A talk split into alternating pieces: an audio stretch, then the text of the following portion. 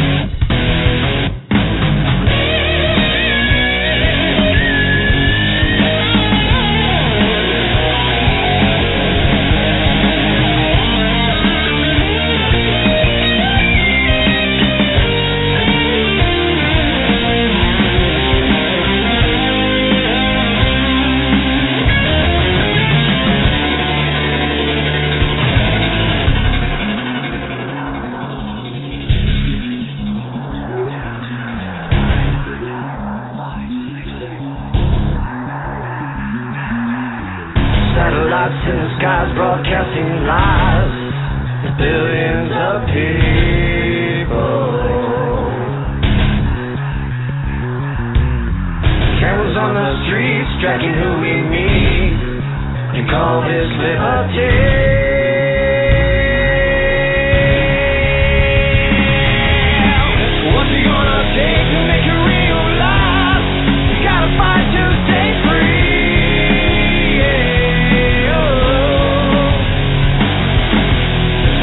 Sing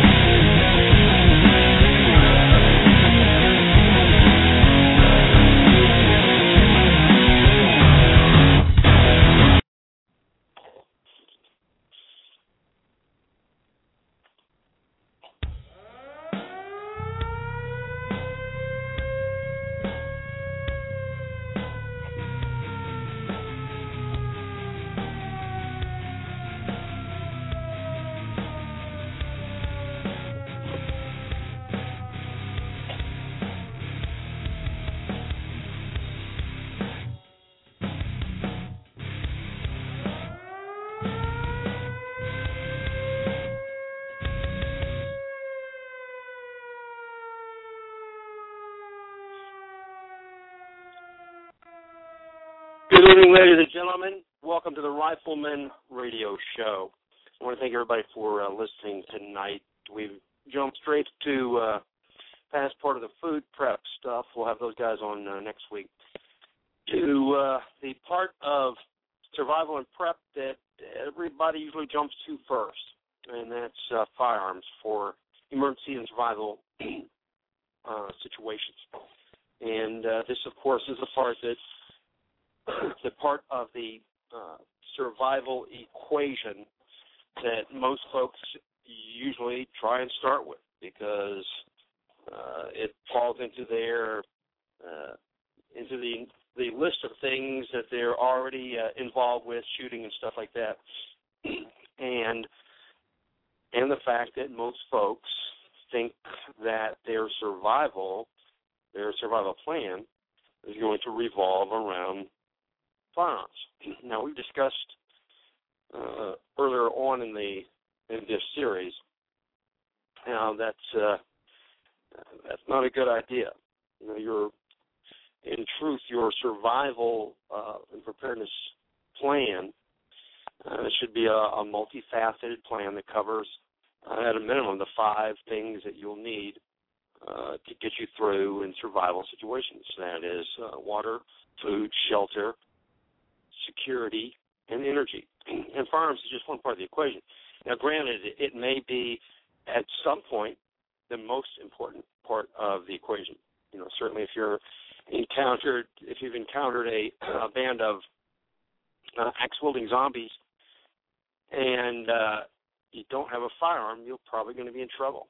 On the other hand, uh, if you're loaded down for bear uh, on day one, you're ready to go with uh, with with every firearm you can imagine, and miniguns and everything else, and uh, you don't have a drop of water to drink, you're going to be in just as serious a situation, right?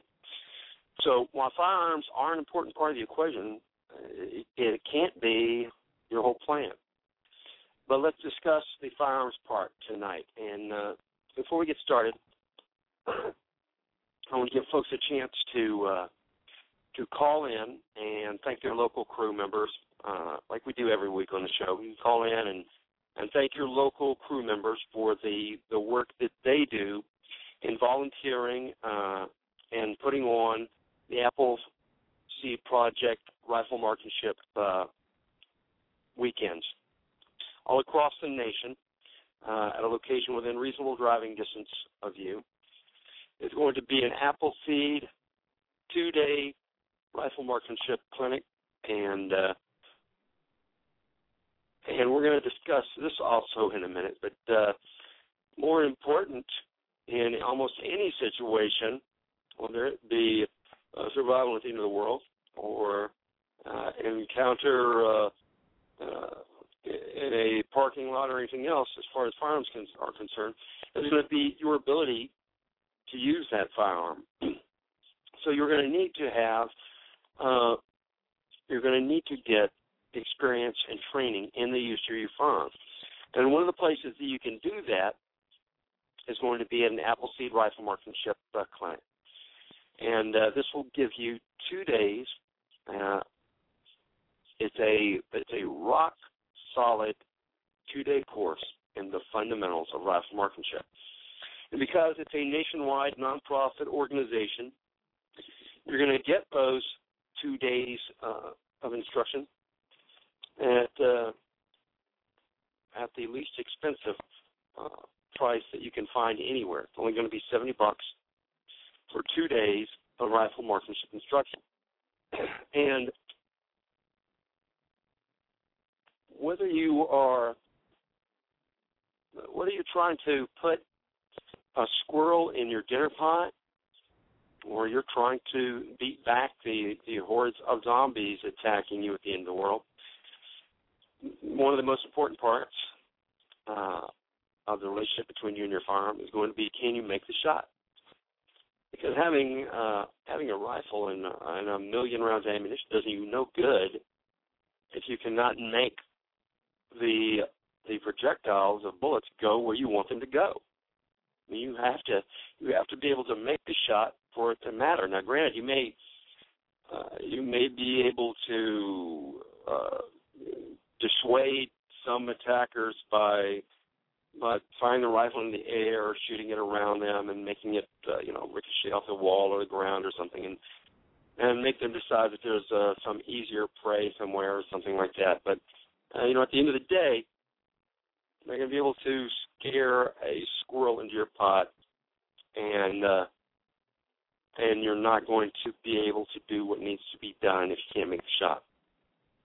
And that's one of the things that Appleseed does is we're going to show you, we're going to teach you the fundamentals of making the shot.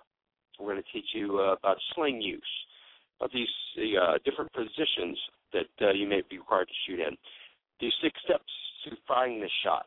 We're going to teach you about the talking targets and what you should be doing at the range uh, whenever you go there to to practice. You know, on the times that you go to the range and to to practice with your firearms, how you, what you should be what you should be doing, what you should be achieving, what you should be learning from your targets. Because every time you go to the range, you should never leave the range, never come back from the target line without uh, a wealth of of uh, information from the shots you just fired. All right, so we're going to teach you how to to talk targetese. We're going to teach you about inches, minutes, and clicks, how they pertain to your rifle, your rifle sights, your scopes, all the knobs and bells and whistles on the rifle, what they mean, and, and we're also going to teach you to sight in your rifle correctly. and all of this in two days, and on top of that, we're going to talk to you about the beginning of our nation. What happened at the beginning of our nation on April 19, 1775? Who was there? What they did? Why they did it? What the founders' vision for our nation was? Are we holding true to that vision? Are we doing the things today that we should be doing to ensure that we are safeguarding the freedoms and liberties that we enjoy by virtue of living in this nation? You know, are we?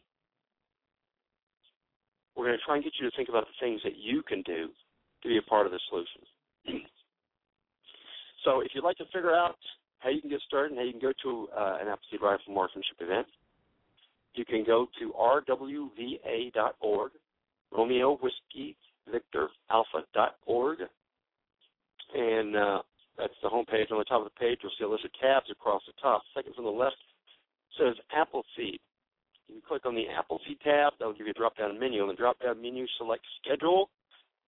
Once you've done that, you take a look at the uh, state where you'd like to attend an event. Click on that, and it will give you a listing of the states, of the uh, events in the state that you can go to. So pick out uh, pick out an event and attend it because, like with with any any tool that you would use, and a firearm is going to be a tool any tool that you would use, the tool is almost worthless if you don't know how to use it.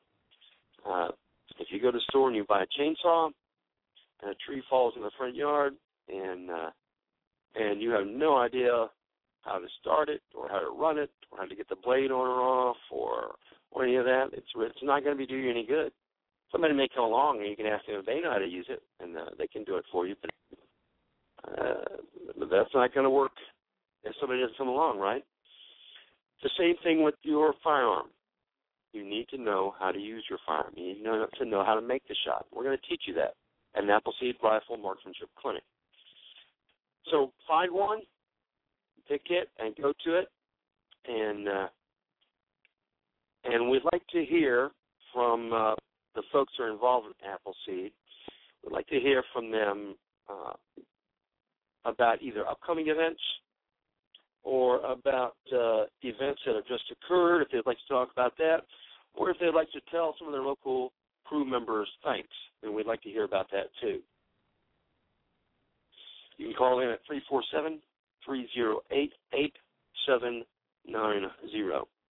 347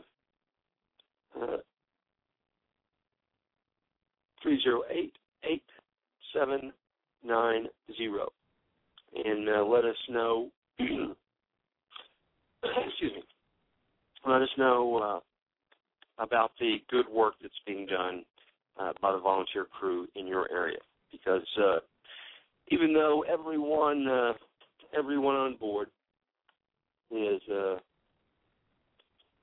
is a volunteer, and uh, and nobody's getting paid for this, we still want folks, we still want to tell folks how important it is that they are donating their time and effort to the program. All right, so give us a call at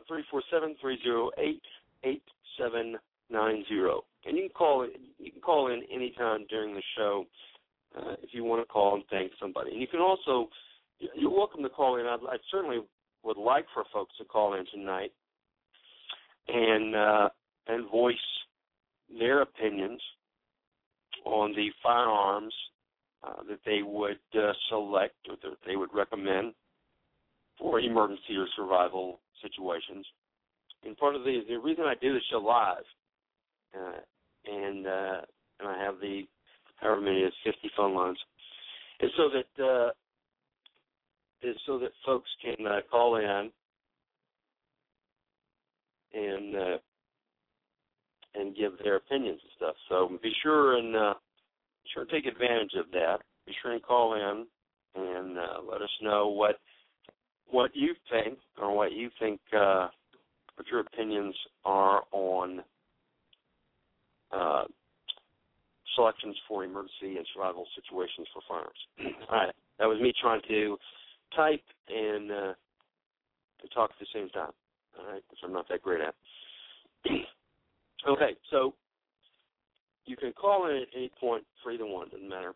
And uh, I'll keep checking the switchboard, and uh, you can let uh, uh, Sam know if uh, if you want to come onto the air or not. I like to so Sam, welcome back. Thanks. I know you've been out uh, for the last couple of weeks taking care of his wife who was uh, injured recently, and uh, he said that she's doing much better, and that uh, she'll actually be they'll be able to bring her home from the hospital uh, this coming week. So we certainly appreciate that.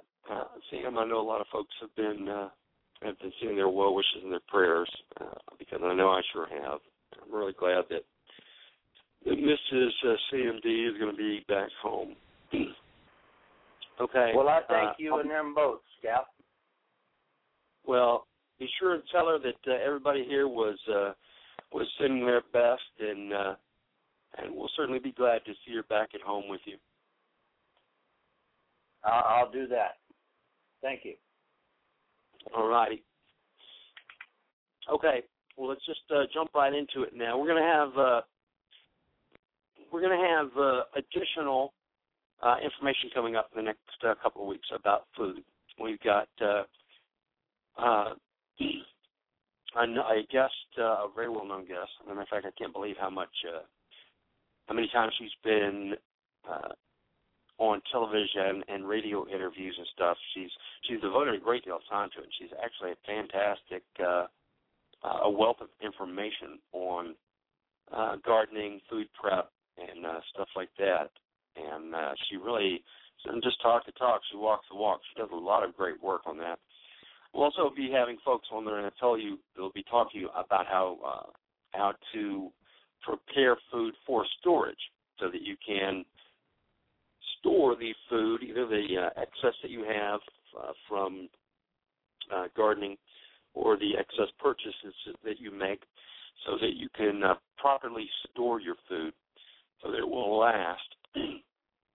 uh, so there'll be uh, you'll actually able to be able to use it as long-term uh, storable food.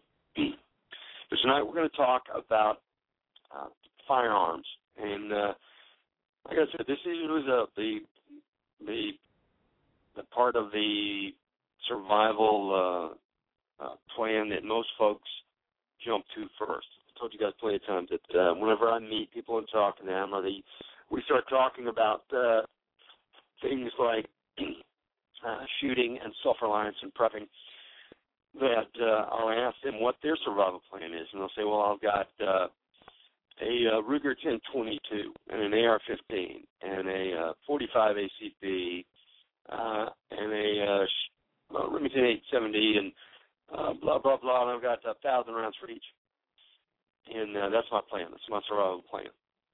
And uh, and we just talked a few minutes ago about how that uh, uh, not that great uh, as far as being a total plan. but it's the part that everybody jumps to, you know, because it's the part that most folks feel the most comfortable with, and they understand uh, the the best. And uh, so let's go ahead and uh, start talking about this. And the the type of firearm uh, that's going to that's going to be used for a survival or, or emergency situation is going to depend a lot uh, upon you and what you select and what your situation is because there is no perfect uh, firearm or perfect set of firearms that are going to work for everybody for every situation. So one of the first things you're going to have to do is sit down and figure out what your situation is. What do you what is your current situation and what is your plan uh, for any possible upcoming emergencies? And remember that uh, that your plan uh, may change based upon your current or your uh, future situations that are coming. if you uh, if you are living in the city, especially if it's a city like New York or something like this, uh, your survival uh, firearm may that may be a tough thing to figure out. I don't know that they even allow that many uh, many firearms to be kept in the city. I don't think they allow any, uh, except under certain circumstances.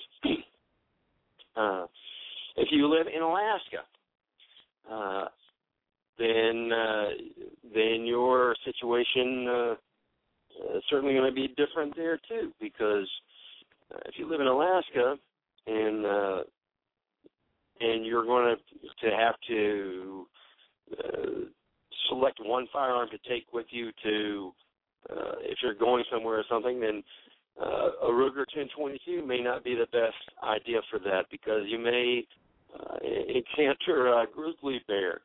uh, so a lot of a lot of the decisions that you're going to make is going to have to be based on your situation. What's your current situation, or what are you getting ready to do, or where are you getting ready to go? And let's talk about the. Uh, and there's also uh, budget considerations that have to come into uh, consideration too. Budget considerations, and then your your plan uh, on for emergency and survival situations. If you're and and what uh, what your response is going to be to some. Uh, if it's a situation where you have to you have to leave wherever you are on foot, even if you have a uh, a, a wide range of selection of firearms, you're going to have to end up just selecting one or two because you're not going to be able to take uh, all of your firearms with you. Uh, so a lot of this is going to depend, or if you if you decided you're going to, your your survival plan is going to be to bug out. Uh, you're not going to be able to take a whole bunch of firearms with you. So what what is going to be the best one is going to have to be a combination. Uh, there's going to be a decision made uh, based on the combination of factors that are affecting you. Uh, for folks that are just starting out. This is going to be another uh, another range of things that they would have to consider. If you don't have a uh, a large budget, then uh, or you don't you you don't have uh, a lot of knowledge on firearms, then you're going to start off slow with just uh, probably with just one basic purchase uh, to get you started, and uh, and go from there. and if you did, if you can only purchase uh, one firearm that uh, is going to have to support you in your survival or emergency situation, then what is that going to be?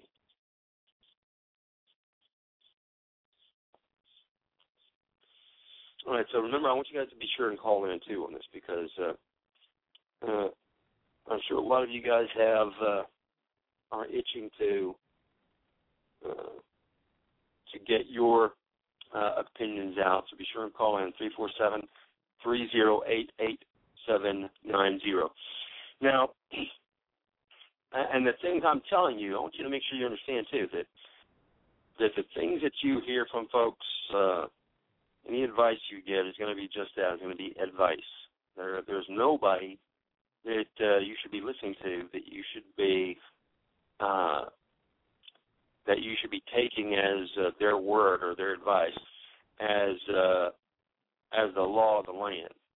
You should be doing your own research and you should be applying it to your own specific situation in order to get the best uh, possible answer you can for this. now, if you live in a uh, if you live rurally and your plan is going to be on uh, on remaining in place uh, in the case of some type of uh, emergency or survival situation, you have a lot more options uh, because you can uh, you can uh, acquire a, a varied selection of firearms uh, that you can use for different purposes. You're not going to have to you're not going to have to carry them around. You're not going to have to get mobile with them or anything like that. And uh, and you can uh, you can have a uh, you know a wide variety of firearms for for different needs. And that's one of the first things that you should be thinking about whenever you're getting a firearm. That's versatility. Uh, because no matter what, no matter what you get, or what your situation is, uh, you still need to be trying to make sure that the firearm that you pick is is as as versatile as as possible, because the uh, the more uh, specific use it gets, more that you're limited uh, on the uh, on the things that you can do with it, right? Uh, and then uh, the second thing you should be thinking about is the reliability. I would also add that to the ease of use, uh, simplicity and reliability of the firearm. Because there are a lot of uh, firearms, and a lot of new firearms that are out there too that uh, that look really good, and it looks like some great ideas. I've seen several new uh, uh, firearms out, uh, stuff like Keltec and stuff like that that uh, they look pretty promising, but I but they haven't been around long enough for folks to uh, to uh, have gotten a lot of feedback on them because your firearm needs to be a reliable firearm. It needs to go bang every time that you want it to, and uh, so that's a uh, uh, another uh, major consideration because there are things that you do with, uh, as far as on versatility, there are things that you do with uh, with your firearms that can range all the way from uh, from trying to shoot a squirrel uh, to protecting uh, to protecting your home uh, from looters or robbers or something like that, and uh, and you need to be your your firearm needs to be versatile enough uh, to handle uh, all of those different possibilities. okay, if uh, if you're living rurally and you can you can have uh, several different types of firearms. Uh, another consideration that uh, that I would recommend is making sure that you have uh, firearms that that are of uh, uh, I guess what you'd call a common caliber. Uh, that's because if you have, uh, and I used to collect uh, different obscure antique firearms, which was which is great, and I still enjoy. Uh, I still own quite a few, and I, and I still enjoy looking at them and stuff like that. But uh, if I were going to have to get ammunition for them, uh, in an emergency or survival type situation, it would be awfully hard to do so because the calibers are obscure. and uh, and you don't want to have to worry about trying to find some uh, some obscure type ammunition uh, when ammunition starts to dry up. For a home, uh, I would recommend uh, if, to start off with uh, a simple set, uh, starting off with a a 22 long rifle, uh, cartridge rifle, and uh, there are a lot of those that are available. And you could you can get uh, you can buy a nice cheap um, rifle uh, at the pawn shop or or online uh, from anywhere from fifty bucks uh, to several hundred bucks. And uh, I would start off if you don't have any firearms. I would certainly think I, I would I would advise you to start off with either a 22 or a uh, or a shotgun to start off your uh, your selection with. And uh, the 22 is good because it can uh, it can shoot a squirrel, uh, you know, out at uh, 50 yards. It can uh, uh, it can you can even shoot uh, a deer with it. Uh, you may need to uh, you may need to be uh, semi close and uh, be able to make a headshot with it. Well, that's where Appleseed will will help you out, getting you down to a uh, four minute of arc standard of accuracy with your rimfire rifle. But uh, the 22 cartridge, the 22 rifle is a uh, it's a reliable caliber. Uh, the cartridges are inexpensive, or they will when the ammunition craziness settles back down. Uh, you can buy a lot of ammunition at a, a fairly reasonable price, and because the cartridge is a smaller cartridge, you can carry a lot of uh, ammunition, uh, you know, on your person or your pack uh, without too much weight or too much space being taken up. You can carry a uh, about uh, oh, you can carry about uh, 400 rounds in the size uh, in the space it would take to carry a softball. You carry four or five hundred rounds in the space it would take to carry a softball, and uh, and at only a couple of pounds. And the uh, the rifle is a, as I said, is a proven cartridge. You can take plenty of small game with it.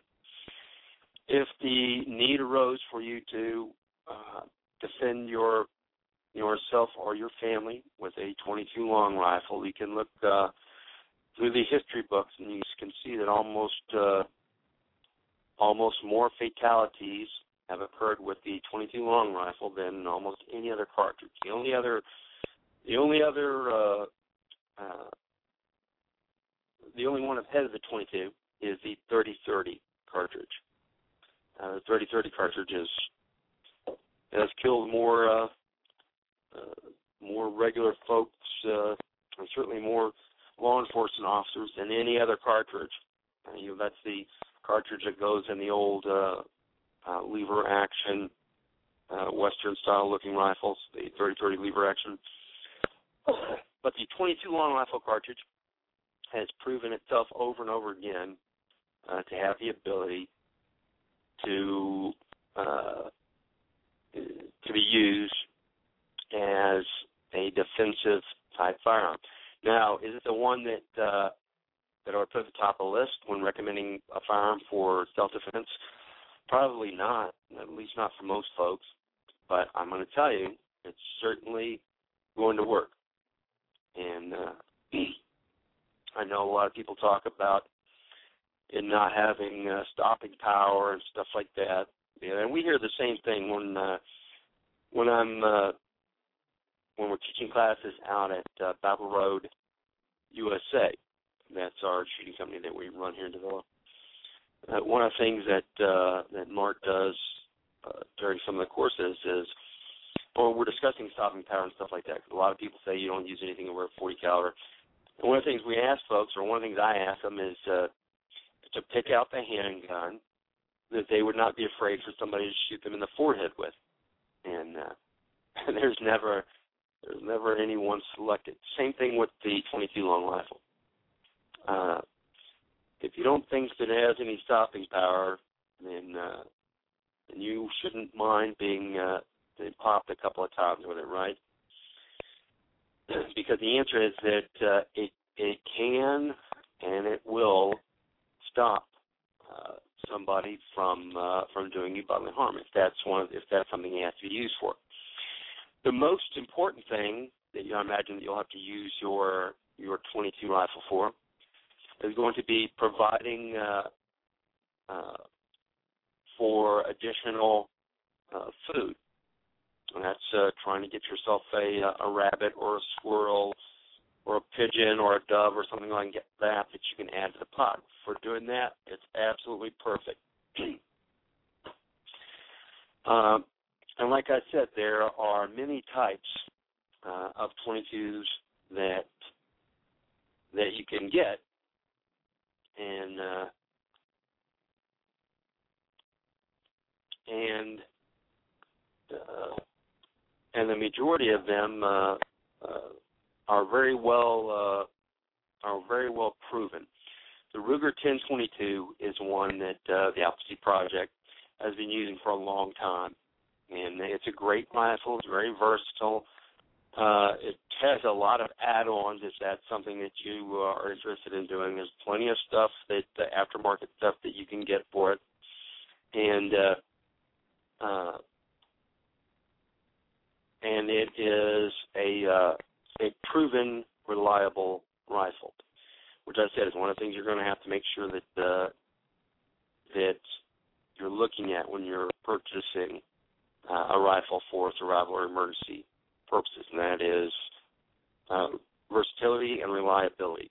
the uh, next thing that I would recommend uh, for folks to purchase is a shotgun. Uh, some type of a shotgun that uh, can be used the same way for for getting game uh, that you can add to your pot, or for self-defense uh, situations. Now, if I were going to, if somebody were asking me uh, what type of a firearm would I use if I had to select just one, uh, to take with me, it would probably end up being uh, being a shotgun. It'd probably be something like the Remington 870 shotgun, and uh, that would probably be probably what I would what I would use if I could only have just one firearm. And we'll get into, into more discussion on that in just a minute. But uh, with the shotgun, uh, one of the things you can do, at least what I've done, is uh, I purchased uh, some uh, uh, Mossberg 835s, and uh, the reason I did that is because uh, the Mossbergs have the 835 model have the ability to uh, to use any type of ammunition that uh, that I could find in a closet or a drawer or in the glove box of somebody's vehicle. Uh, it'll fire everything from uh, from the little uh, one inch or inch and a half shells uh, all the way out to the three and a half inch magnum shells. Anything that uh, will fire in a 12 gauge, the Mossberg 835 will fire it. And uh, in addition to that, it has the system allows you to change out barrels very easily.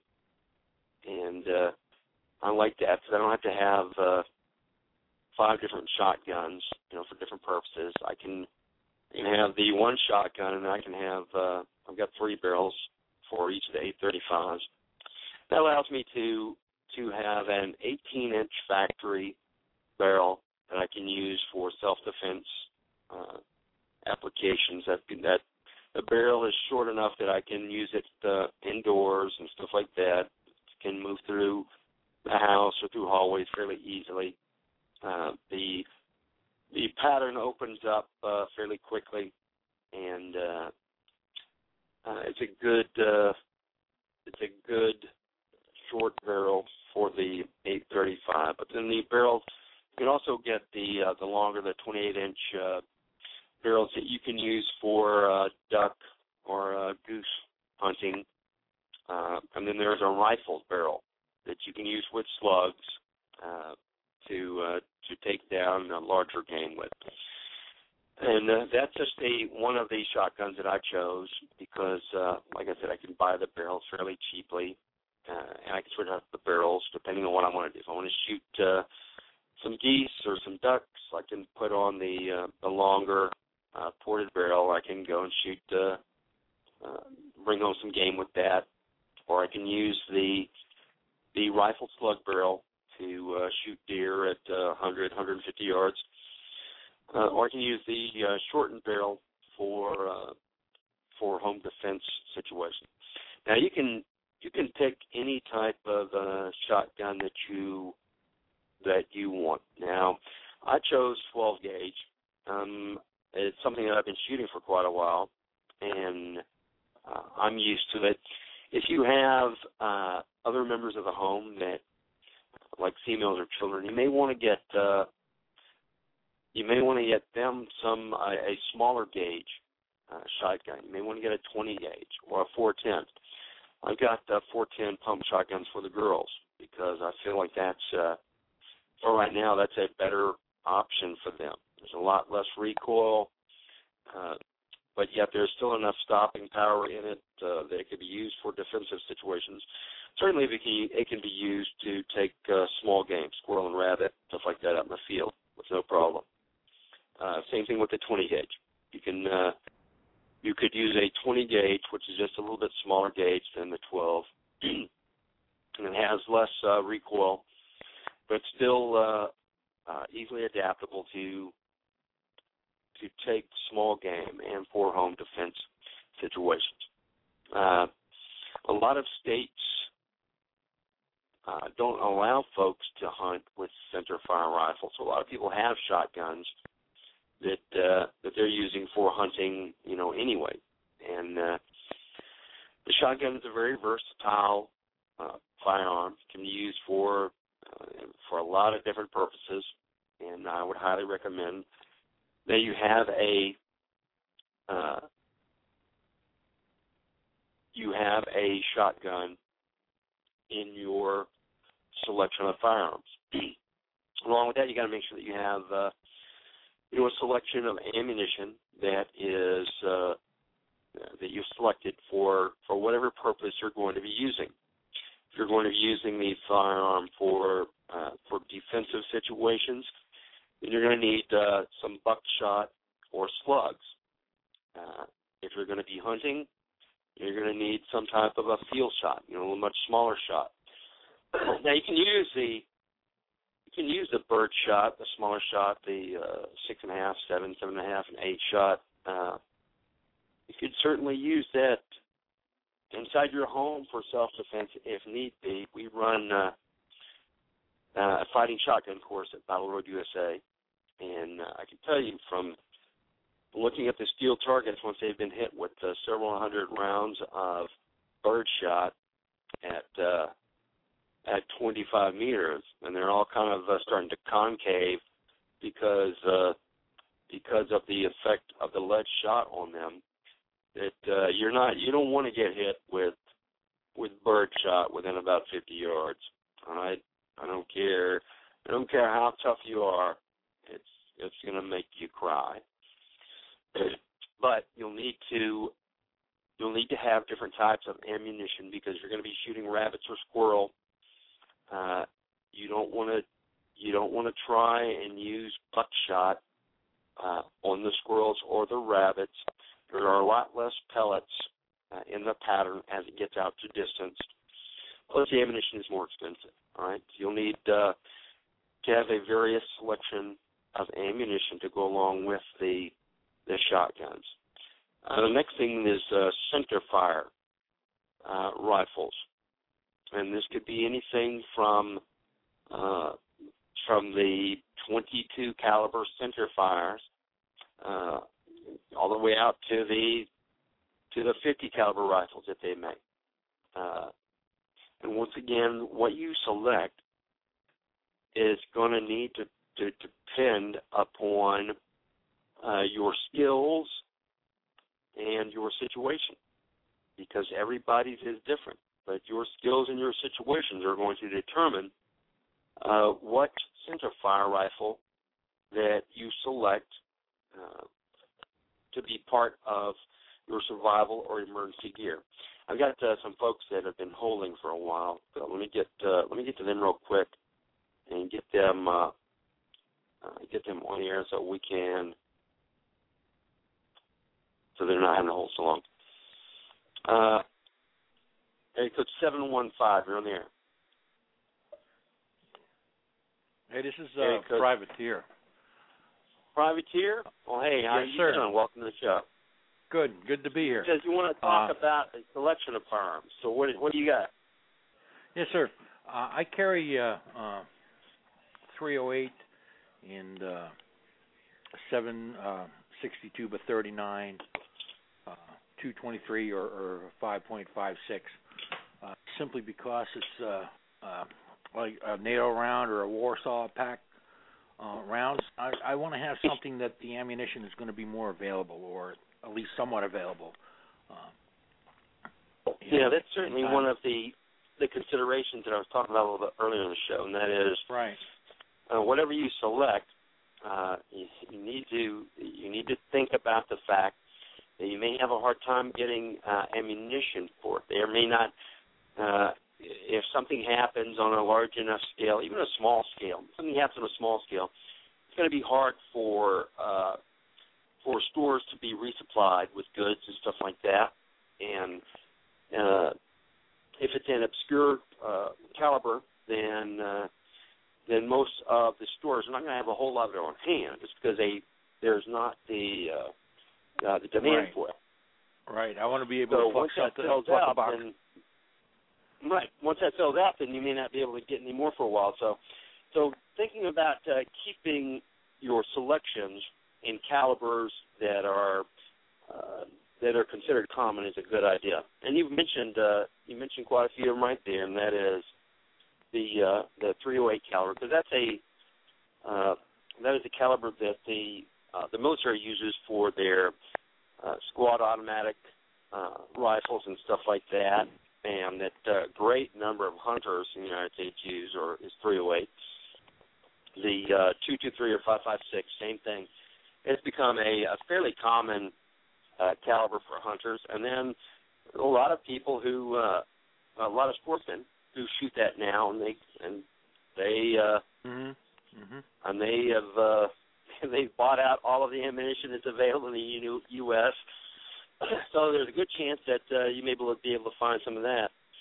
And then the uh, uh, 76239. You know, there I found out that there's a lot more people that are using uh, that own AKs than I than I had previously thought. There's a lot of folks that who own AKs. You have one? Uh, yeah, I uh, I talked to a couple uh, GIs come back from over in the sandbox, and uh, they say the most available ammo that anybody you pick pick stuff up off the street or the back of a deuce and a half or what was the 762 by 39 or the uh, the 556. Um, just you know what what the local militia or the uh, uh, the uh, blue hats or whatever were, were using at the time. That that that was the most available. Uh, there was no ever real shortage, as opposed to the you know the oddball hunting calibers like uh, uh, a Win Mag or uh, you know something along in that line. Uh, although yeah, you know well, if you had yeah, to, that that's going to be that's going to be for, you know pretty reasonable. Uh, that's going to be a pretty understandable fact for for the Middle East for overseas because that's the you know the caliber of choice over there. But in the United States, there's a lot of folks. There's a lot more folks than I thought that had uh, that that now have uh, uh, AK-47s or AK-47 variants and stuff like that, and are shooting the Mhm. 76239. So that's it's not going to be an uncommon caliber for you to find in the United States now either. Right, right, and uh, you know, just to have uh, the the simplicity of the the uh, Kalashnikov style. Uh, you know, it, it, it, the gun was built for uh, peasants, and you know, you, you, you could, if you could put a dog turd in it, it would fire.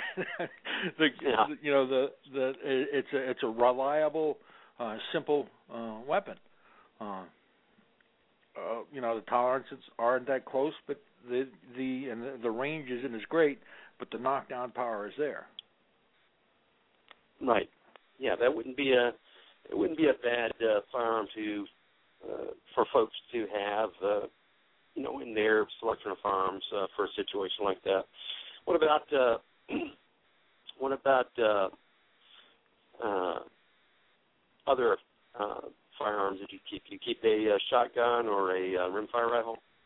Oh yeah, yeah, definitely. I've got my uh my Appleseed rifle, my 22 uh Ruger uh 1022, and I, I've made some mods to it and uh, uh juiced it up a little bit and made it easier to clean and, and that kind of stuff, and and that works well for small game and stuff. And then uh the the standard house protection uh, is the uh, 18 and a half inch barrel with a pistol grip. Uh, I've tried firing some three inch mags through it, and I wouldn't be doing a lot of that. you know, in the, in a two and three quarter uh, with a bird shot, that that's perfect for um, you know in in the house uh, type of protection. Uh, sidearms, uh, again, 22 uh, for I, I carry some snake shot in a 22 for any uh, pests or stuff around the house, and then or, or I'm sorry around the yard or property, and then uh, uh, again. I was say, I wonder what your house looked like after you've been shooting it up inside with that uh, bird shot. Uh, that's what I I don't knock over many lamps with the short barrel shotgun or not or, or the the pistol, but uh, well, very well air conditioned. I tell you. Uh, Right now, I- you say you've got a pistol grip shotgun. It didn't have a stock on it. uh, well, yeah, it's it's a it's a Mossberg uh, 500 ATP, and uh, it, that it came with that option where it had the short barrel, and then it had the uh, I think a 22 or 23 inch, but I don't remember exactly. But I've got the short barrel on it with the heat shield and uh and the pistol grip, you know, for Uh, that, home. that's something that I I wouldn't recommend. That may be something that works for you, but I don't think I'd ever recommend uh, having a shotgun that didn't have a a, a stock that you could put to your shoulder. Uh, well, that, that, I just know, wouldn't recommend that. Right for the you know for the marksmanship value of it, it's it's it's basically a, a just a, a point and shoot as opposed to a um, you know a accurate fire. Uh, right, weapon. right. And you may not, you may need. There may come a point when that's the that's the firearm that you have, and you need to make uh, as accurate as possible as of a shot, and you're gonna you're going to uh, uh, you're not going to be allowed to to have that option. So that I mean, it's it's it. I'm sure it can work in some situations. I'm just saying I, I wouldn't recommend that. You know, for uh, Right, right. I, for most I, shotguns. I I have the stocks for it and stuff. I have several different barrels, and that's the beauty of the Mossberg as well. Like your uh, 870, you're uh, spoken of. Uh, you can uh, vary um, where you want to go with it. If I if I want to take it out in the field and shoot trap, I I, I put uh, I put a slug uh, smoothbore uh, slug barrel on it, and I can shoot skeet with it, or put the long Right. barrel on it with the raised sights and shoot uh, uh, trap with it, or uh, birds. You know, it it it, it varies, and the versatility uh, is what drew me to the weapon. Uh, and I, Right. I, I use the wep- you know the rifle, shotgun. Uh, this is my rifle. This is my gun. This is fighting. This is for fun. It's you know. It, Right. I learned that somewhere. I don't recall, but uh, just to uh, uh, you know have something with the versatility uh, is really good. Uh, right. and then, Right, exactly. then, That's uh, what one of the points we wanted to get across is that uh, is that in your selection you should be thinking about uh, about having firearms that have uh, uh, as much versatility as possible because you may be absolutely. I mean, if absolutely. it's a situation where you have where that firearm has to do uh, multiple tasks, and uh, it needs to be as versatile versatile as possible uh, uh, as it can to handle those. Well, listen, I'm gonna. I've got a couple other callers I'm going to take. I want to thank you for calling in, and uh, be sure and call in uh, next week too. We're going to be talking about food then. Roger that. Hey, thanks for doing what you're doing, Scout. I appreciate it. Hey, no problem. Thank you, sir. You're welcome. uh, we got uh, we got uh, several other things that I want to go over real quick. Uh, the uh, the centerfire rifle we were talking about just a minute ago.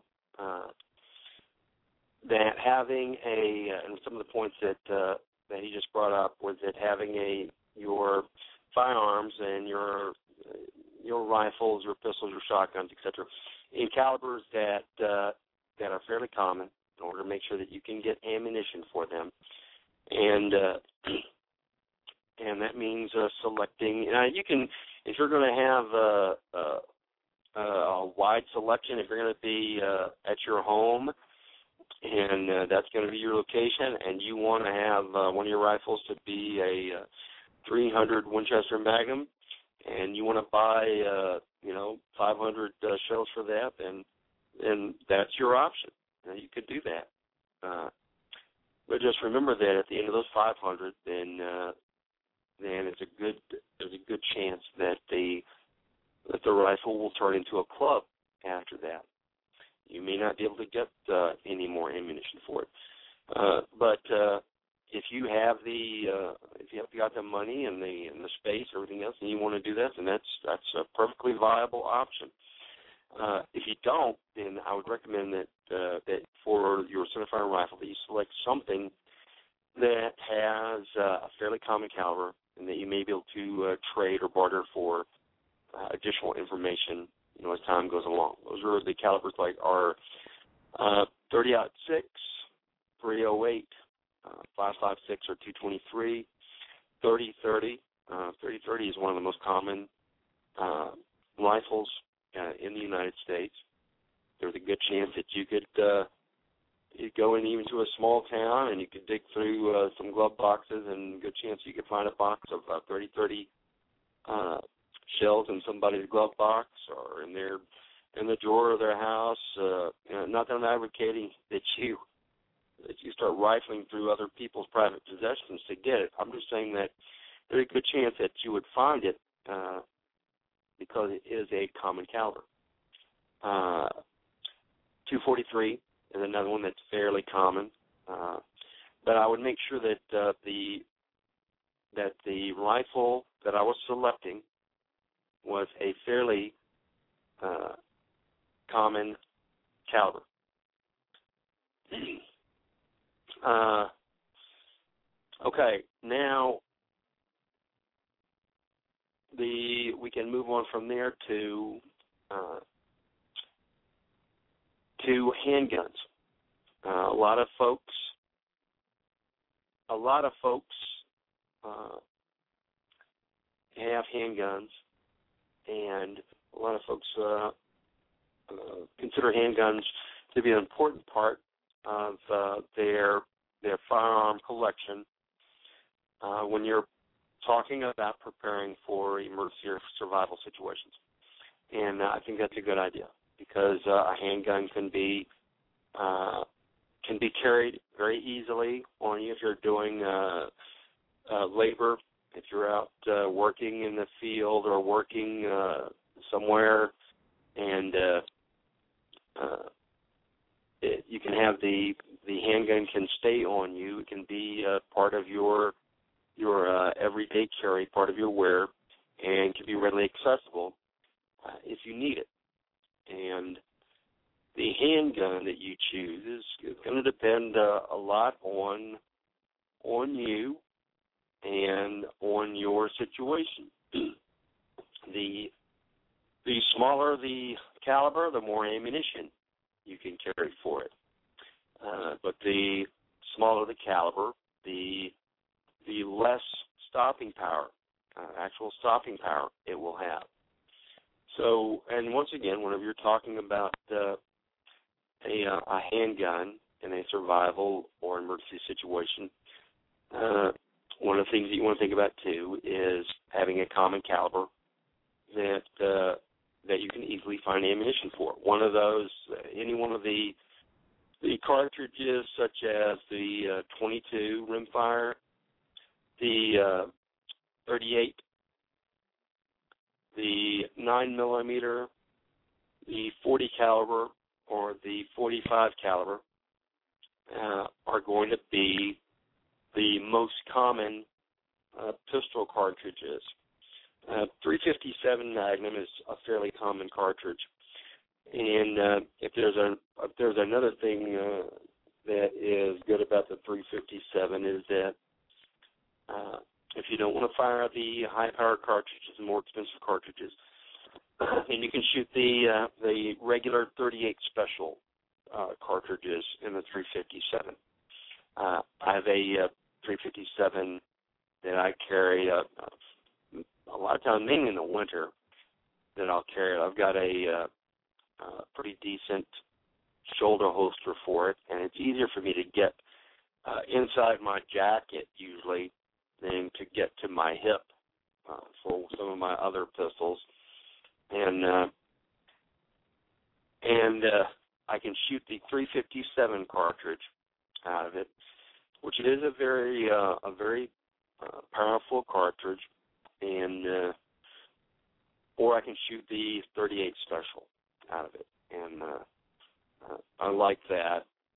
And the uh, the revolver, the 357 38 special uh, cartridge and revolver is uh, a pretty reliable cartridge. It's uh, pretty accurate as long as you've got uh, a, uh, a decent uh, mid-length or longer barrel and uh, and good sights on it, and uh, and you have a uh, double action or single action uh, options on it, uh, which I would uh, which I would recommend uh, for most pistols, unless you're unless you're simply going to be carrying the the pistol as uh, some type of uh, defensive uh, firearm uh, undercover, and you're only going to use it in close-in situations. I've got uh, a few of the the uh, 38 uh, special uh, pistols that have the the shorter barrels, and uh, one's hammerless, and they're in double action only, and that's good for for for closer in stuff. I just wouldn't recommend it uh, uh, for any longer shots. but the 22, the 38, the 9 millimeter, the 38 357, the 40 caliber, and the 45 are going to be uh, the most common cartridges that uh, that you can find, and uh, and normally, well, I have most of those. Normally, what I carry is the 9 millimeter, a semi-auto, and I do that just because uh, uh, it is a good uh, it is a good cartridge. It has plenty of stopping power, and uh, because the cartridge is a bit smaller, it means that uh, the magazine can hold more of them. It can hold my, the magazine on my Glock can hold uh, 17 rounds. so each uh, magazine means I have an additional 17 rounds, and uh, uh, I think that that's a good a good cartridge, and uh, and it's a fairly decent uh, uh, stopping power and in a good uh, a good platform, which is the the Glock series of uh, pistols. uh, now, no matter what you decide to purchase or what you decide to uh, to use for your survival or emergency situation use firearm, as I was saying earlier, the most important thing that you can do uh, to make sure that it's going to work for you is to get experience and training with whatever it is that you're going to use. Uh, right now, you can still, even though it's hard to find ammunition, you can still go to the store and you can still purchase uh, ammunition, even though it's it's sometimes hard to find. You can still get it. You can still go to the range and shoot. You can still uh, uh, shoot the firearm without uh, without causing much of a ruckus. Uh, if you wait to try and uh, get any experience with your firearm until after you're in an emergency situation, you're going to have a problem uh, with with getting ammunition to practice with. You're going to have a problem with uh, shooting that firearm a bunch of times and drawing attention to yourself. Uh, and having that firearm and having no experience with using it is going to be dangerous for you. So the most important thing you can do right now is go ahead and decide on a firearm that you're going to use, that you're going to uh, that you're going to plan to have as part of your survival or emergency situation firearms, and then get uh, experience and training with it now. Get experience and training with it now. See if it's the one that uh, is going to fit you, if it's going to be adequate for the purposes that you have in mind, and uh, if that particular firearm is going to be one that you can master and that you that you find has ease of function, that it is reliable. Uh, I know we have folks that come through the uh, the Road USA pistol courses plenty of times, and a lot of folks they've had this pistol forever, uh, but they've never really shot it. And uh, some of the firearms, uh, even some of the higher quality firearms, the SIGs, the Berettas, and stuff like that, uh, especially some of the older models, are they're fantastic uh, handguns, but they're not great for folks that are just starting out shooting. Okay, a lot of them, uh, a lot of them are semi-complicated uh, firearms, and uh, I certainly wouldn't recommend them for somebody that was just starting out. They're beautiful, uh, they're reliable, but they, some of them are a little bit complicated, and it's something I just I wouldn't recommend. And the only way you're going to find out if something is working for you is to is to work with it. Uh, I would select uh, a firearm that uh, that fit your body style.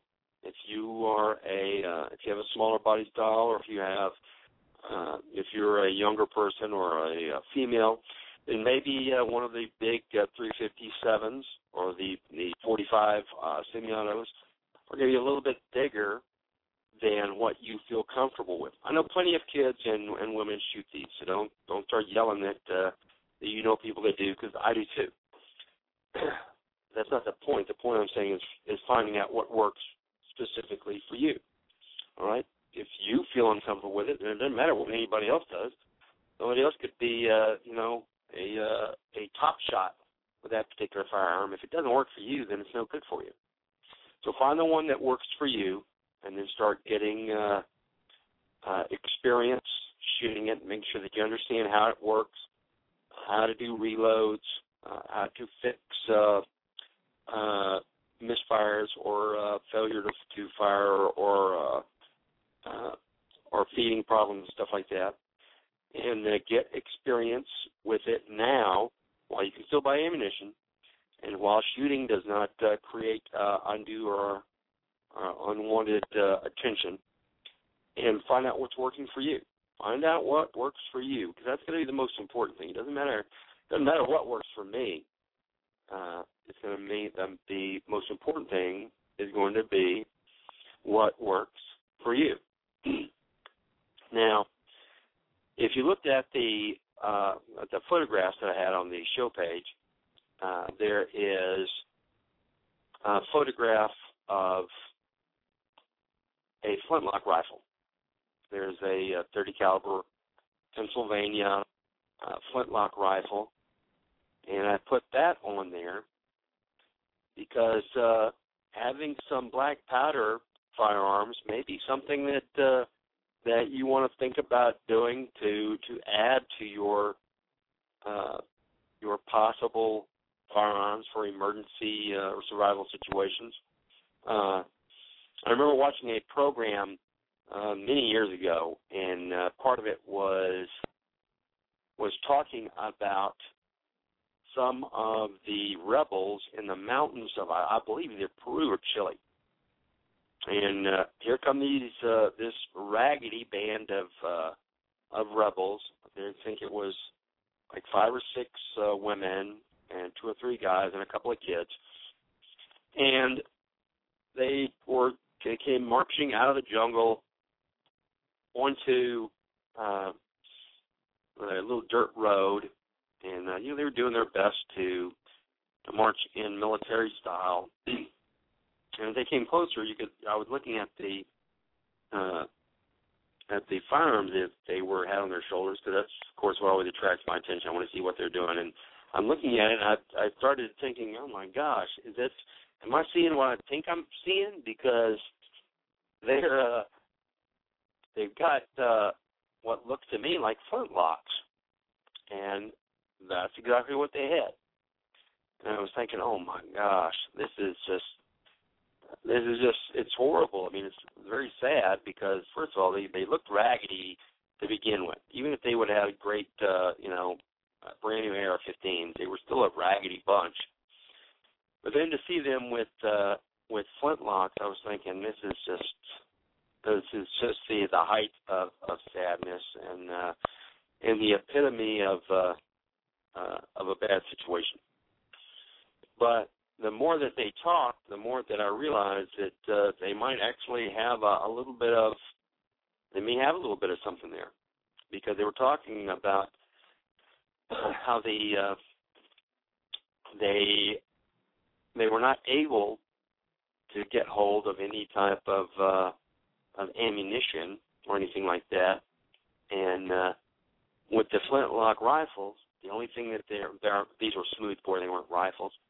The only the they were still able to manufacture gunpowder, and then uh, uh, some of them were actually shooting uh, rocks. You know, they were combing through the stream beds and finding uh, rocks that uh, were the right shape and size for their uh, for their smooth bores, and that's what they were using.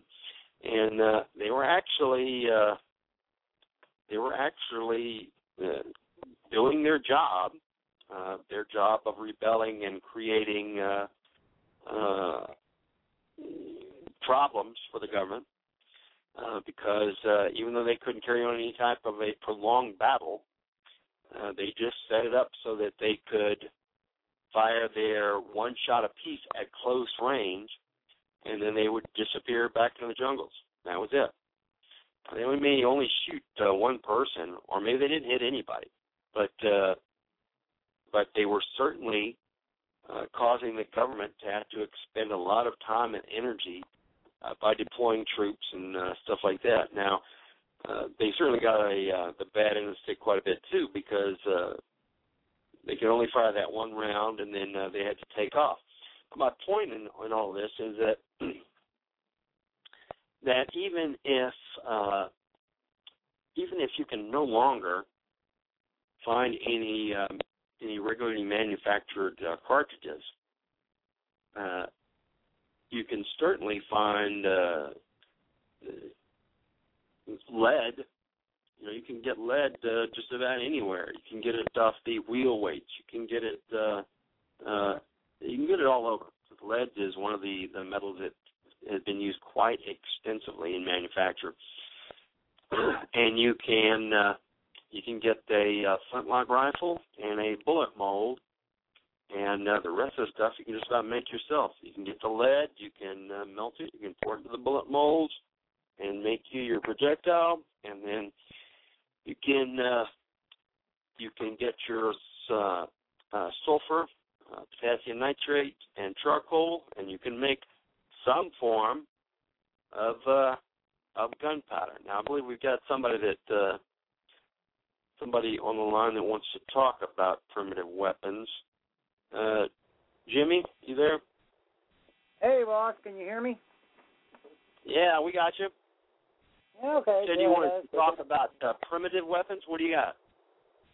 Well, you know, you're talking about your squirrel hunting and rabbits and everything, and talking about availability of ammunition. Uh, remind folks that the good old slingshot, uh, the wrist rockets and stuff that they have now, uh, I like using those with either uh, 45 caliber round balls from my bullet mold for my pistols. Uh, you can also, if you're really going after something bigger, you can use 50 caliber round ball or even 58.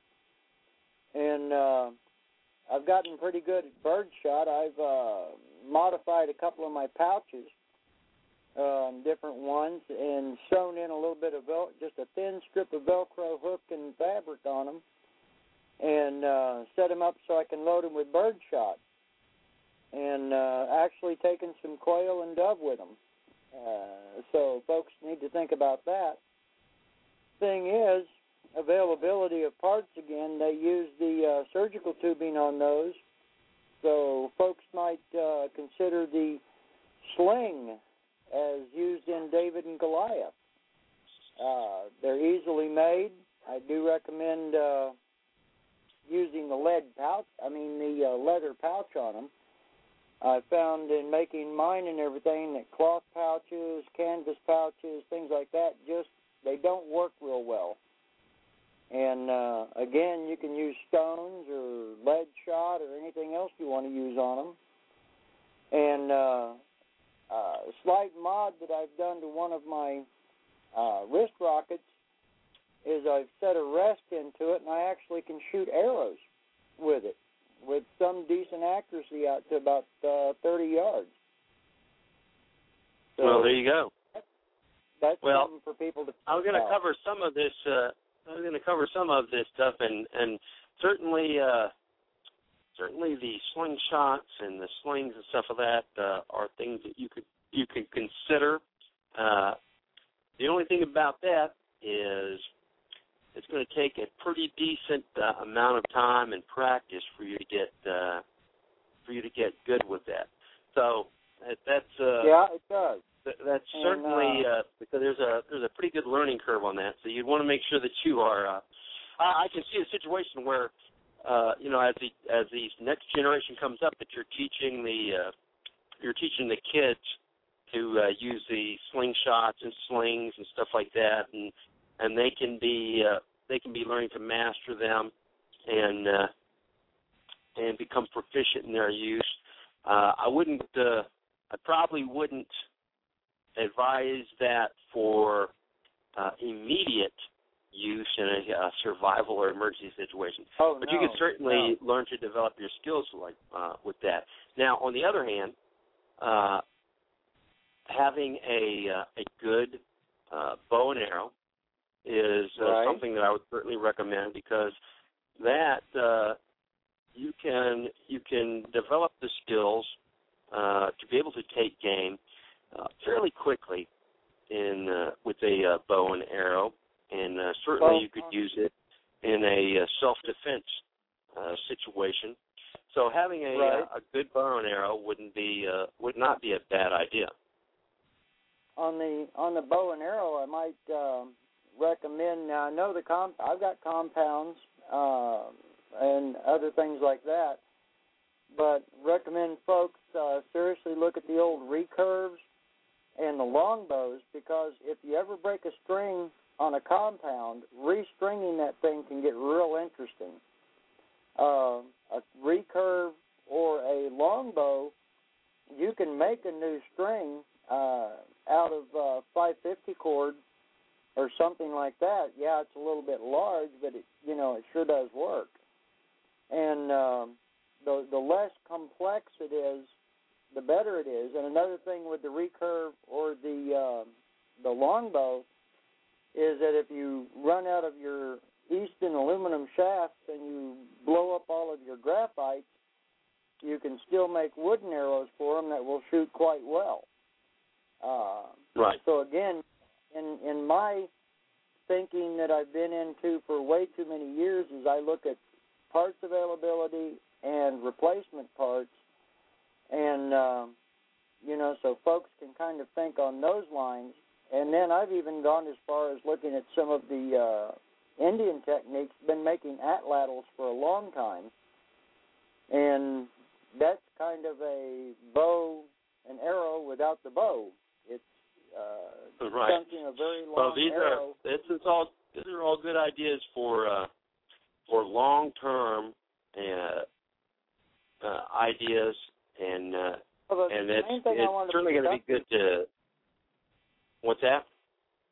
the main thing I wanted to bring it up is for people to start thinking. If they can start thinking now on stuff and at least researching it and playing with ideas, if it if God forbid it does happen to be a long term situation, at least they're not troubled with the fact of trying to find information. They've already got a basic idea of the background. Right, Uh, right. That sounds good. thing I kind of Well, listen, felt it may Thank you, be- Jimmy. Thanks for for bringing this up, and thanks for letting us know. And uh, be sure and call in next week too when uh, when we're talking about food again. Okay. I will, boss. All right. You take care, brother. Take care. All right. Well, that's some good ideas, but uh, like I said, the uh, the uh, having the uh, the David and Goliath sling uh, and the uh, atlatls and uh, spears and stuff like that. That's good ideas, but uh, phew, that's going to be something that uh, you know that you're going to be trying to teach your kids, uh, I guess, to do. Makes me think of that movie. Uh, uh, what the heck is the name of it? Uh, the uh, the one with uh, Mel Gibson at the end of the uh, uh, Mad Max. Yeah, the one where the uh, that one kid has like the boomerang or something that he uh, that he's throwing. I can see uh, you know some of the kids in the the next generation after the uh, the zombies in the comments uh, using uh, uh, boomerangs and bows and arrows and stuff like that. But I'm afraid that uh, if that's what uh, some of the folks in this generation are going to have to depend on, they're going to be they're going to be in uh, in for some bad uh, for some bad news. uh, so let's get back to the uh, the um, the modern selection of uh, firearms and tools and equipment. We talked about the the rifles shotguns and handguns. Uh, as I said, the most important consideration is going to be you and your personal situation, what you are, what your situation is, where you live, uh, what your state laws are, stuff like that, and uh, and what you are, what you're looking for towards as far as possible situation. Let me bring up a, a, a note too on uh, on uh, when we're talking about laws and stuff, and the fact that that uh, if there is some type of uh, uh, some type of emergency situation or something uh, that goes on, and and folks are uh, indeed uh, having to use their firearms for self-defense and stuff like that. Depending on the the scale or the scope of it, uh, I'd be very careful before I started uh, taking a hacksaw to my shotguns and uh, and sawing them off uh, below 18 inches and stuff like that because uh, the the the end of the world type situation may end faster than you thought, and you may be standing there uh, doing your best to defend yourself or whatever, and uh, and then all of a sudden the law enforcement shows back up, and now you're holding a class three firearm. I don't know. Maybe you can get away with it. Maybe you won't. Uh, I'm just saying that I would I would certainly think about that before I manufactured any firearms or or altered any firearms or anything like that. Uh, I would have that in the back of my mind. The fact that uh, that uh, this thing may end and you may be uh, you may be left uh, standing there holding an illegal firearm. Okay, so just uh, and I'm sure that won't matter if it's the end of the world and zombies and stuff like that, but it might matter if it's something like uh, Katrina or something like that, and uh, and uh, and somebody wants to make an example out of you. All right, so be aware that uh, that just because there is some type of emergency or survival situation, that uh, that as far as I know, that has never suspended any state or federal laws. So so don't uh, start making bombs or machine guns and thinking that because uh, a hurricane came through and you're trying to defend your home that you can that you can manufacture a grenade or something and uh, that you won't get in trouble for it because you probably will. They'll probably uh, they'll probably be more than glad to prosecute you uh, if uh, if the thing ends and uh, and they want to make uh, some examples. So so uh, Sam says that uh, that I'm taking all the fun out of uh, survival situations. Uh, and uh, and I've got another guy here telling me that you can manufacture all the firearms you want as long as the barrel length is good and it's not full auto. And uh, you're probably right there too. I'm just not going to tell people to do any of this. What I'm going to tell you instead is to make sure that you are aware of and that you're in compliance with your state and federal laws.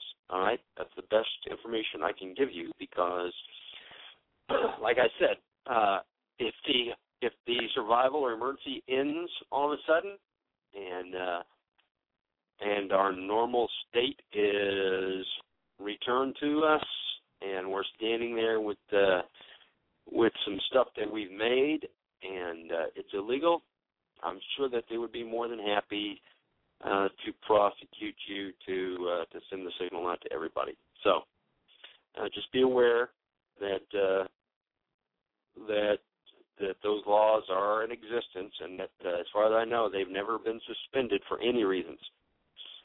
All right. That being said, uh, you'll need to do whatever you think you need to do in order to survive. I don't know that cutting a shotgun barrel down past 18 inches is going to do you a whole lot of good. Uh, so uh, I would just recommend, and, and I don't cut any shotgun barrels off. Uh, I buy these shotgun barrels that are uh, that are the manufactured, the ones that are manufactured and stamped at uh, the 18 inch at the legal length because I don't want uh, I, I don't want to make a mistake in my measuring, and I don't want somebody else to take a hacksaw to it and cut off uh, you know three fourths of an inch, and saying, "Hey, this is uh, the way we this is the way he had it in his uh, hand or in his car when we arrested him."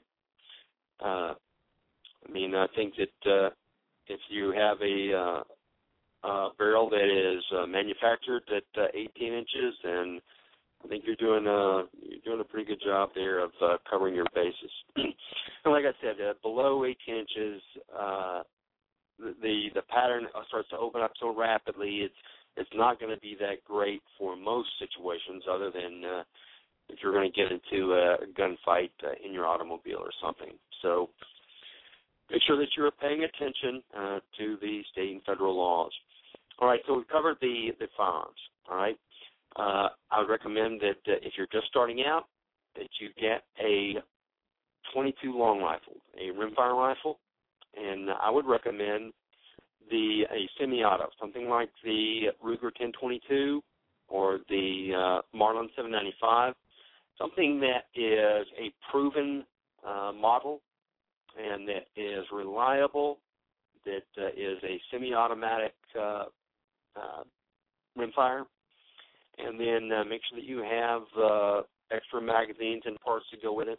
One of the things that uh, we talked about, but we didn't talk that much about, and that is uh, on your, the reliability of all your firearms. And I'm not going to be able to tell you. I'm not an expert on what parts go bad or things like that. What you're going to need to do is do some research on the firearms that you end up selecting. Uh, if you have a uh, uh, uh, an AR-15, then you need to think about getting uh, some of the extra parts for it.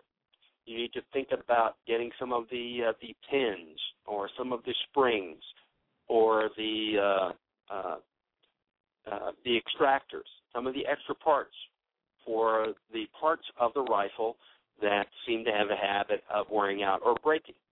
Because you've got a perfectly good uh, rifle on that, uh, so you've got that AR, and the extractor breaks, which they are known to do, then uh, and it's no longer that great of a rifle. You fire around, then you'll have to uh, you'll have to stick a rod down the barrel and pop that one out before you can uh, chamber another one. So make sure that you have parts on hand that uh, you can use to replace parts that are that are known or they're fairly common uh, to wear out or break. And that's going to be the the case for each of your firearms uh, once you purchase a firearm or you or before you do it, you can look and you can do some research on it and find out what parts of that firearm uh, are prone to failure or prone to wearing out. But make sure you have some extra parts of that. Uh, firing pins are known to go bad or to break. Uh, so it's not a bad idea to have extra firing pins or extra uh, springs uh, for the different uh, the different firearms that you have uh, extra little uh, pins that uh, might break or wear out or fall out.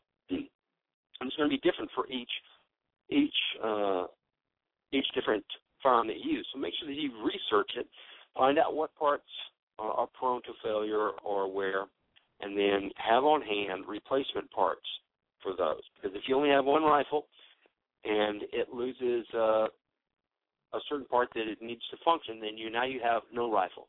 Okay, you just got a a club. So make sure that uh, you check on, uh, and you plan on having spare parts for those rifles on those pistols.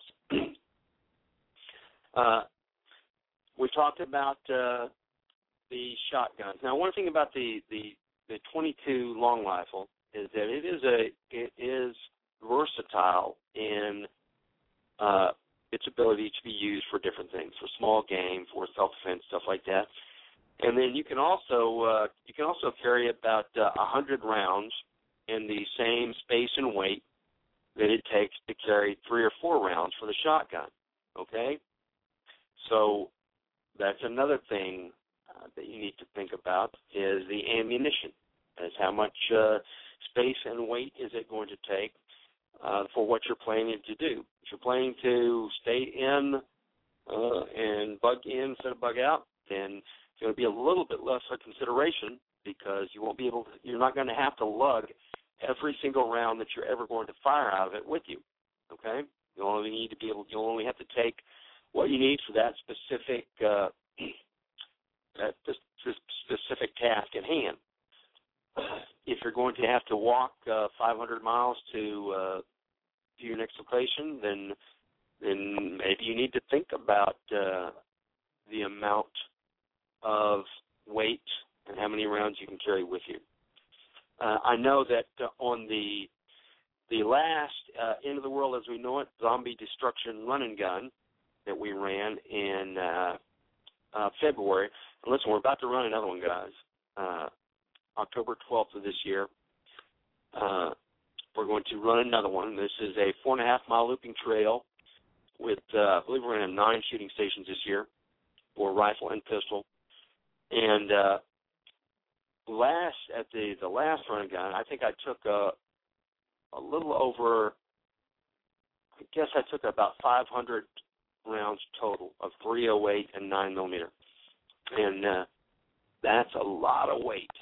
Okay, and it was just five and four and a half miles, but it's a lot of weight. Uh, if I was going to have to go 500 miles, hmm, that's, uh, that's a long way to go with all that weight. Uh, if I had to, uh, I'd probably still do it because uh, that's a that's a rifle that I'm familiar with and I feel good about stuff like that. But but it would be something that you'd want to consider. Uh, so, like I said, your the decision on the the firearm that you use is going to depend on your situation. Now, for you guys that want to see how your equipment does uh, and see how it feels to carry X uh, pounds of weight and stuff like that, uh, you guys are all welcome to attend the uh, the Zombie Destruction uh, Run and Gun on October 12th. You can go to uh, uh, BattleRoadUSA.com, and uh, that's our uh, our homepage there and you can get signed up for the run. It's going to be hundred bucks uh, for the uh, for the event, but it is a fantastic way for you to figure out uh, how your gear does. Uh, even though it's only four and a half miles, I'm telling you, you can very quickly tell if you're doing something wrong. If you got your gear hooked up wrong, or you're wearing it wrong, something like that, uh, you can quickly figure it out uh, when you're on a trail and you're trying to make tracks and you've got uh, too much weight on your belt or too much weight uh, in, loading the wrong way in your backpack or something like that. This is a perfect way for you to uh, to figure out uh, some of the, the right and wrong things you're doing in a uh, non end of the world situation. All right. Before we get to the end of the world, best if we have a little bit of uh, practice or training in what we're going to be doing at the end of the world and this is a good way to get it. You're going to be uh, going to be maybe a beaten feet for four and a half miles. You're going to come up on uh, on nine different shooting stations, so you're going to have a little bit of stress uh, induced by physical labor, and uh, you're going to be doing some uh, uh, some precision shooting and some uh, close in and some long distance shooting, and uh, you're also going to be together with a great group of folks. Last year we had uh, about 100 folks uh, show up and uh, uh, and it was a great group of folks, and we had a great time. Uh, and listen, it's not just uh, not just for you battle hardened uh, into the world types. Uh, I had my buddy up here, and he brought his two daughters along, and uh, they uh, all three of them just shared one rifle and pistol, and uh, they just calmly walked. Uh, and it took them forever. They calmly walked uh, the whole route, and then uh, each one of them just shared the their rifle and the pistol. They had a great time doing it, and uh, it was him and his two younger daughters, and uh, we had uh, uh, several ladies that uh, that shot in it, and they all had a great time. And a couple of them were not uh, they weren't battle hardened folks either. Uh, one of them was uh, a lady who'd come to an Appleseed, and uh, and she just started shooting at the Appleseed, and she heard about the uh, the zombie destruction running gun. She thought it'd be fun, and she did it. She went and bought herself a uh, a good AR rifle, and and she had a really great time. And so I want you to think that you have to be uh, some pro doing it. We designed the the, the whole setup, the whole running gun. Uh, uh, uh, Mark Martinez and uh, uh, Bill Kronk, Chuck Leeming, myself. Uh, we worked uh, fairly hard on getting this thing set up, but we we also tried to make sure that it's not it was not so hardcore that uh, that we were running people off. That's not our intent. Our intent is not to to try and see if you can be a, a Delta or a Special Forces operator. Uh, we just want you to have some fun. We want to make it difficult enough that uh, that it makes you sweat and it makes you think and uh, puts a little stress on you, but not so difficult that uh, that you can't do it, that it causes you to fail. All right, that's not that's not what we want to do. We want you to have a good time. We want you to be pushed and challenged and to test yourself. Uh, and uh, I think we achieved that last year. I think we had everybody had a great time, and uh, almost everybody in the AARs I read, almost everybody uh, was.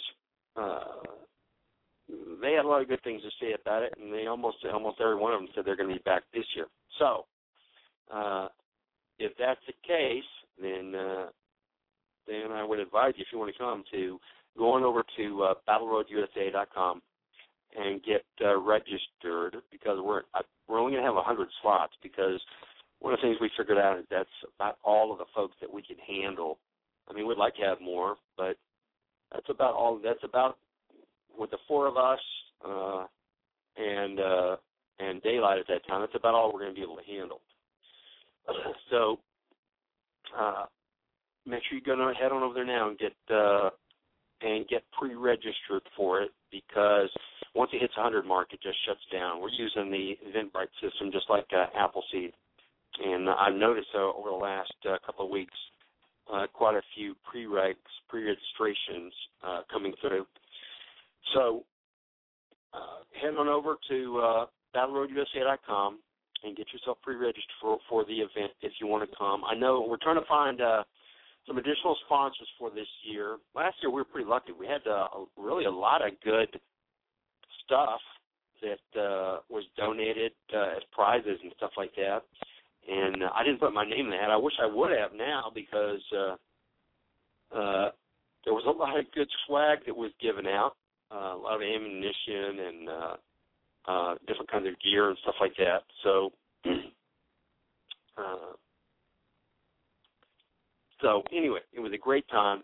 Uh, a lot of good food. We also provide a meal uh, with the event, uh, and there was a lot of good uh, vendors on there too. We had uh, Roughneck Firearms uh, was there, and they sold a ton of gear because even though it was after the craziness had started, they were still selling uh, uh, the gear at regular prices. Uh, Dustin, the owner there, he was still selling uh the gear cheap. Everybody else, everywhere you look, you find the uh 20 round AR-15 magazines, Colt magazines, uh, on sale for like 50 bucks. I think his were only 20 bucks or 25 bucks. And uh, he'll begin. He'll be there again this year.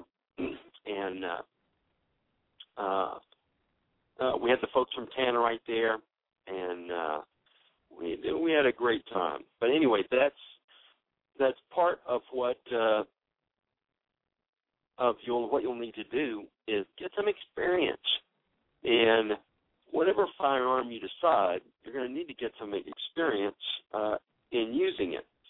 Now, along with the firearms, I'm going to tell you there's uh, there's other things you need to think about too. There are uh, edge weapons and edge tools.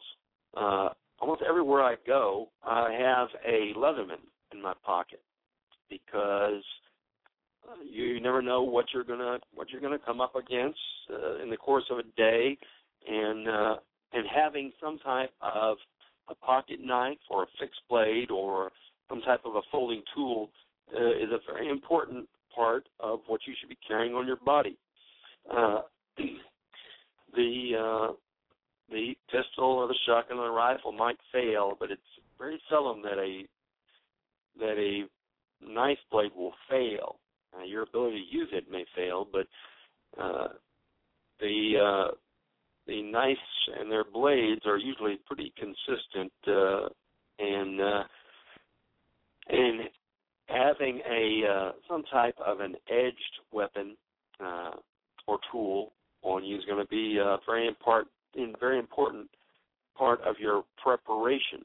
Uh, got another caller on here, uh, Warren. Warren, uh, welcome to the Yeah. show. Thanks, Scout. Hey, what do you Um, got? I, I'm just saying that the um, the most powerful weapon is something that we all have, uh, provided you load it with uh, quality ammunition, and that's the human mind. It's got everything from the Constitution and nuclear weapons down to sticks and stones, uh, the ability to act individually or in groups, and uh, as long as you don't fill it up with rainbows, unicorns, and marshmallows, it it works pretty good. Well, wait a minute. The, I like the marshmallows part though. well, that's uh, that's certainly the most important part of this uh, of this whole thing, and we were talking about that a few weeks ago. But uh, because the the the thing I was discussing was the most important uh, factor in uh, the determination of whether you're going to make it through uh, through any situation is going to be you and your mind, your mindset, and then uh, your knowledge and your experience, and how you decide to uh, uh, to act. Uh, so certainly, your mind is going to be the more, most important uh, uh, tool or weapon, uh, as the case may be, uh, in any situation. And uh, that's why you have to get as much experience and as much knowledge as you can. When we were talking about this uh, a few weeks ago, uh, what I was telling folks or, or asking to think about, it, and that is that uh, most folks don't want to think about uh, about things like uh, preparing for emergency or survival situations because it's very disturbing, uh, and uh, it's the same reason that folks don't like to think. Uh, they don't like to think about the things that we tell them at uh, Appleseeds. They don't like to think about the fact that uh, that our nation uh, needs some maintenance because you know if you if you accept that as a fact, then that means then that you have you only have two options. In one is is to uh, deny it uh, and do nothing, and the other is that if you accept it, then you got to do something. You got to plug yourself in and do something. Same thing with uh, emergency or survival situations. If you if you accept that something like that could happen to you, then it's like, okay, great. Now I have to figure out what I will do in response to uh, to some situation. Eh, Because if you don't accept it, or if you say nothing's ever going to happen, then you're okay. You can just you can go back to the you can go back to the sitcom on TV. You can get another beer because it's never going to happen. You're never going to have to worry about it. provided the power is working and your television's on and your and your beer's still cold in that refrigerator. But Right, which uh, the- usually you know, You know that's the way it works. u- Ninety nine usually isn't, isn't always it. Realizing that a situation is deteriorating is part of the problem, and part of the solution was Appleseed. Um, but realizing in any any situation that you know a a condition is deteriorating and danger is imminent is something uh, a lot of human minds aren't able to switch gears and say, okay, we're driving along the highway. Uh, gee, it's getting rainy. Uh, gee, we're on an inclined road and there's likely to be puddles at the bottom of it. Maybe I should back off the speed. Um, doesn't always happen. Um, Right. You know, that's You why there that, are you see that over and over. You see the people Yeah. that are still uh, in the Katrina uh, that uh, were on top of their house, uh, and everybody's saying, "Well, what what happened?" Because you guys had like over a week of uh, of people telling you that uh, that it was the floods were coming, and uh, and and nobody nobody left. And it's the same thing. You know, people think that uh, that it's not going to happen. You know, or they or they refuse to think about it, or you know, or maybe some of their situations uh, made it hard for them to do something about it. But but uh, accepting that uh, that it is a possibility, it's certainly a possibility that almost every one of us are going to face at some time or another. I don't mean the end of the world or or zombies or the comet apocalypse. I'm just saying that at some point or another, each and every one of us is going to face something like a power outage or uh, uh, or a black Well, ice Scout, day or snow I, or something. I, Scout, I was I was sitting on on a boat in Hurricane Sandy. Um, so you know, I, and there were there were days afterwards where things were rather interesting because you couldn't travel. There was no power to pump gas. When power was restored, there wasn't any gas. Uh, the bridges were closed. Uh, people couldn't get across uh, the East River if you needed to go to the rest of the country. Um, you know, so there was you know quite a bit of people that were ready for it, um, as we were, um, even on a boat, were pretty much okay. You know, I was able to say, um, yeah, okay, we're fine, and spend the week afterwards putting a friend of mine's business back into operation again. Um, but um, you know, it's you have to you know pre-recognize that things can go wrong. Being prepared, as you've been trying to put out to everybody for these past couple episodes, um, is is is just common sense, really. It's it's not a large it's common it's just sense, effort. but it's it's common sense, but it's common sense that we've that a great many of us have have lost. It it used to be a lot more uh, a lot more common common sense. You know, if you talk to Yeah. our our grandparents and stuff like that, then uh, Well, and you told that's them, why hey, they listen, had I've the, root cellar. You know, that yeah, was your got this that was your wild idea that uh, that that uh, we're going to uh, we're going to keep uh, some food, enough food that we could that we can eat for uh, a week or two weeks in case something happens, and we're going to have some extra tools and clothes and stuff like that, you know, stored in case there's some type of a situation. What do you think about that? And they would just look at you and go, "Oh my gosh." What, what has happened to these folks? To them, Well, That they was expect a- instant that was gratification and instant rescue. Yeah, they you know, they they expected to be able to take care of themselves in the event that something happened. They weren't. They didn't say somebody's going to come and take care of me. They said, you know what? If something happens, I'm going to be in a position to to provide care uh, for my family and uh, and for my community if need be. Uh, Well, how, does, how far does we don't when you have that. family? When you have family, um, you know, I had family that was in Florida in that hurricane that got you know ripped apart the vehicle assembly building. Um, I forget the name of that one a couple of years back, but my brother-in-law and I up in New York were able to be on site there in 24 hours. Now the Red Cross didn't show up for another day and a half, which is two days after the hurricane passed, and the Corps of Engineers wasn't around until 10 days afterwards. Um, so you know, people expect you know um, all kinds of services to immediately be available, and it's not. It's, it's in in truly large things, and of course with government, the you know as today's episode is is demonstrating, you know our first concern is security. Well, who's going to supply that? You know, Right. um, local police are going to want to check on their families first, and they're probably prepped to be able, you know, because they are first responders, they they understand things can happen. So they're going to be saying, "Okay, good. I checked on you. You're doing okay. Our stuff is secure. Um, you know, you hand uh, your spare pistol to your wife and say, "Okay, I got to go back to work." And um, and Hurricane Sandy, there was plenty of of calls, uh, people calling into local radio stations. They were saying, "Please send the police down here. We have people that are going through houses."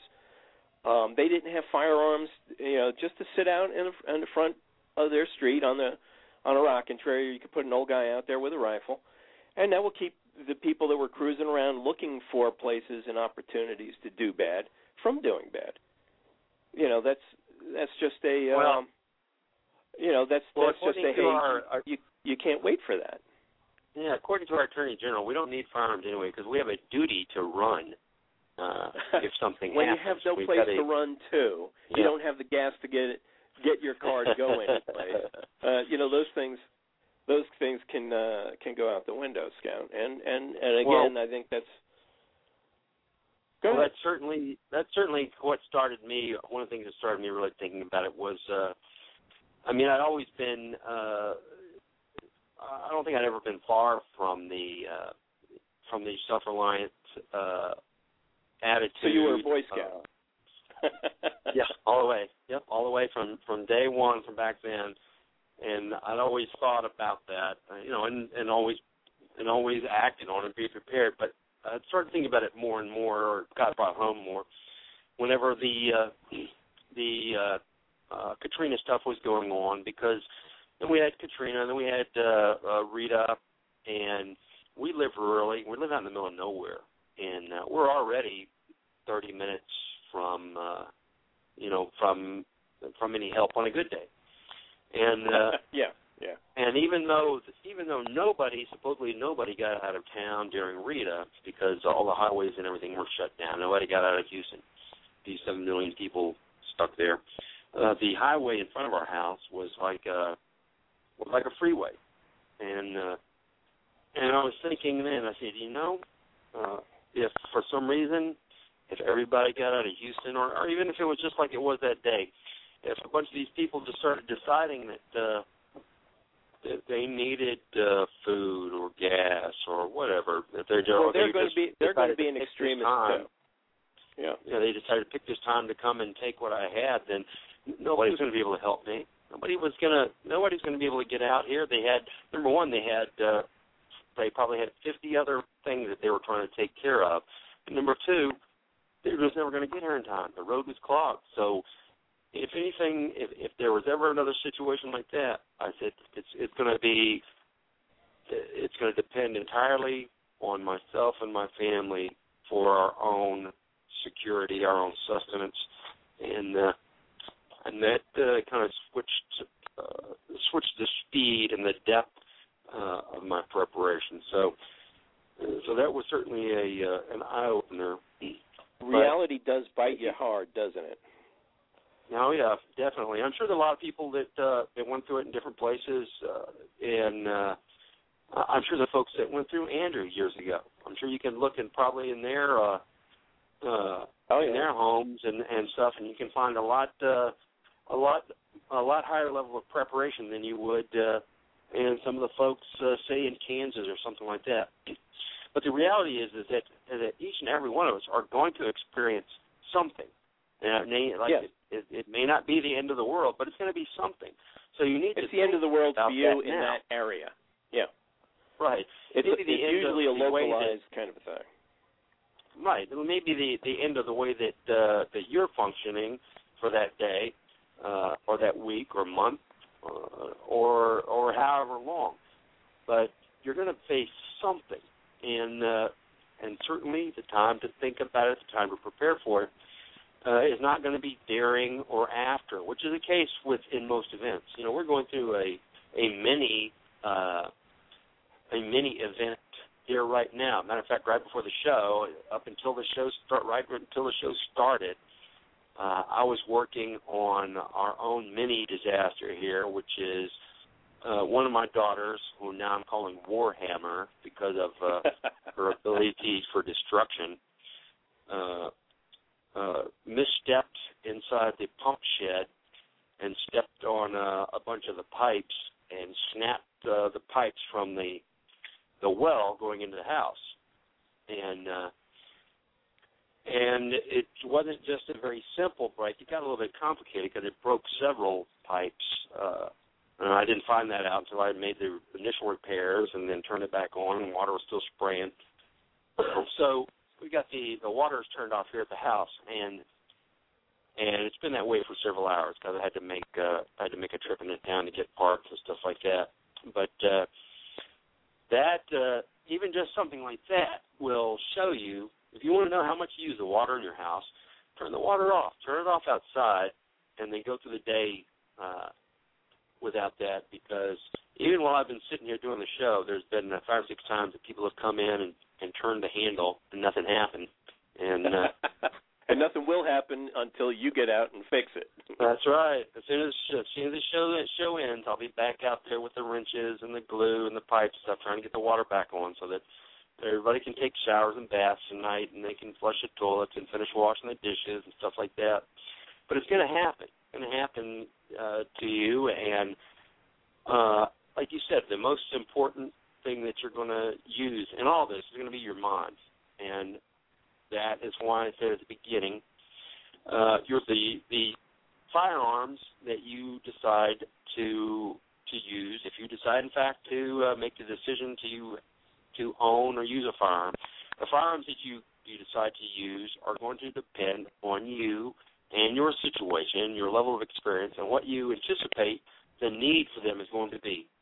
So I can't tell you what the perfect one is. I can tell you what uh, what I use, what other people use. I can tell you about uh, the the abilities of some firearms, but I can't tell you what you yourself are going to need.